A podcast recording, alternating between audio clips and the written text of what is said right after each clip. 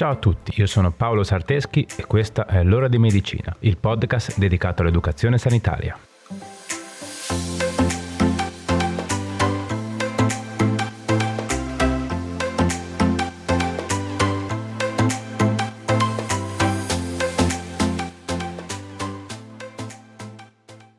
Ciao a tutti e bentornati. Oggi parliamo di una malattia cronica e degenerativa che colpisce il fegato ovvero la cirrosi epatica. Allora, innanzitutto penso sia utile iniziare con un piccolo ripassino sul fegato. Che dite? Il fegato è un organo impari, il più voluminoso della nostra cavità addominale, ed è situato nel quadrante superiore destro. Ha oltre 200 funzioni, ma possiamo dire in breve che è fondamentale per l'equilibrio metabolico e ha un ruolo molto importante anche quando si parla di funzione digestiva. È diviso in due lobi, il destro e il sinistro, che a loro volta sono divisi in altri lobuli. Il fegato è molto vascolarizzato e le cellule che lo compongono si chiamano epatociti. La cirrosi, al contrario di altre patologie che riguardano il fegato, non spunta fuori all'improvviso, ma è causata da un'infiammazione cronica del fegato, che si protrae nel tempo fino ad alterarne la struttura e di conseguenza le sue funzioni. In particolar modo si assiste ad un cambiamento del tessuto epatico che si trasforma in tessuto fibrotico o cicatriziale. Per quanto riguarda le cause, ne esistono molte che possono portare alla cirrosi, ad esempio l'epatite C, la B e la D, l'abuso cronico di alcol, la stenosi epatica non alcolica, ovvero una condizione in cui il fegato è grasso ed infiammato, e malattie ereditarie come la malattia di Wilson, emocromatosi, fibrosi cistica e malattie d'accumulo di glicogeno. Per quanto riguarda la sintomatologia, inizialmente la cirrosi può presentarsi in maniera asintomatica e il fegato può funzionare normalmente nonostante sia danneggiato. Ma col passare del tempo i sintomi che potrebbero presentarsi sono stanchezza e debolezza, nausea e perdita di appetito e di peso. Nelle fasi più avanzate invece possono comparire sintomi come ittero, ovvero ingiallimento della pelle e delle sclere, aumento di volume della milza, cambiamenti a livello di unghie e pelle, disturbi digestivi, difficoltà di concentrazione, perdita di memoria, sonnolenza, inversione del ritmo sonno-veglia e quindi difficoltà a mantenere una routine normale, accumulo di liquidi a livello degli arti inferiori che risultano edematosi ed accumulo di liquidi nella cavità addominale chiamata ascite. Per diagnosticare la cirrosi, innanzitutto sarà necessaria un'anamnesi molto scrupolosa e precisa, che vada ad indagare bene tutti i fattori di rischio. Dopodiché sarà necessario eseguire esami ematici per confermare il sospetto diagnostico. Quindi verranno prescritti esami ematici per valutare la funzionalità epatica, come bilirubina, transaminasi, fattori della coagulazione, albumina e piastrina.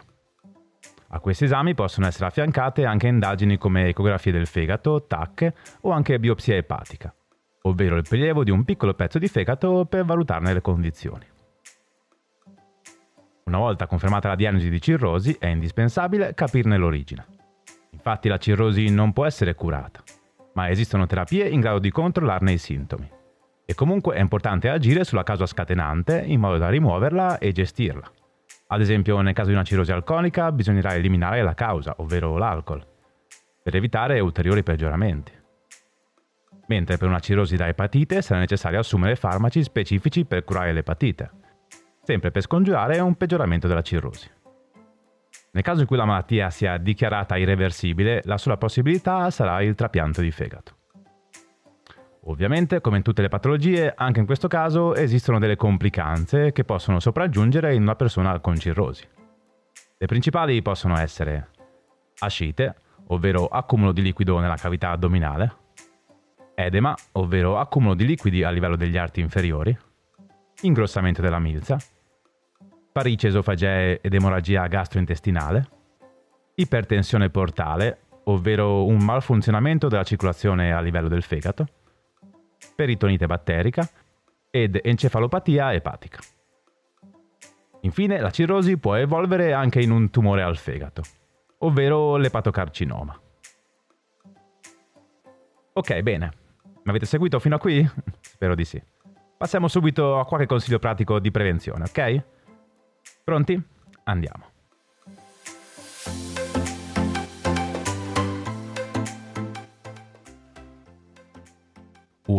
La cirrosi è una patologia da temere che può risultare fatale, quindi è necessario fare tutto ciò che è in nostro potere per evitarla.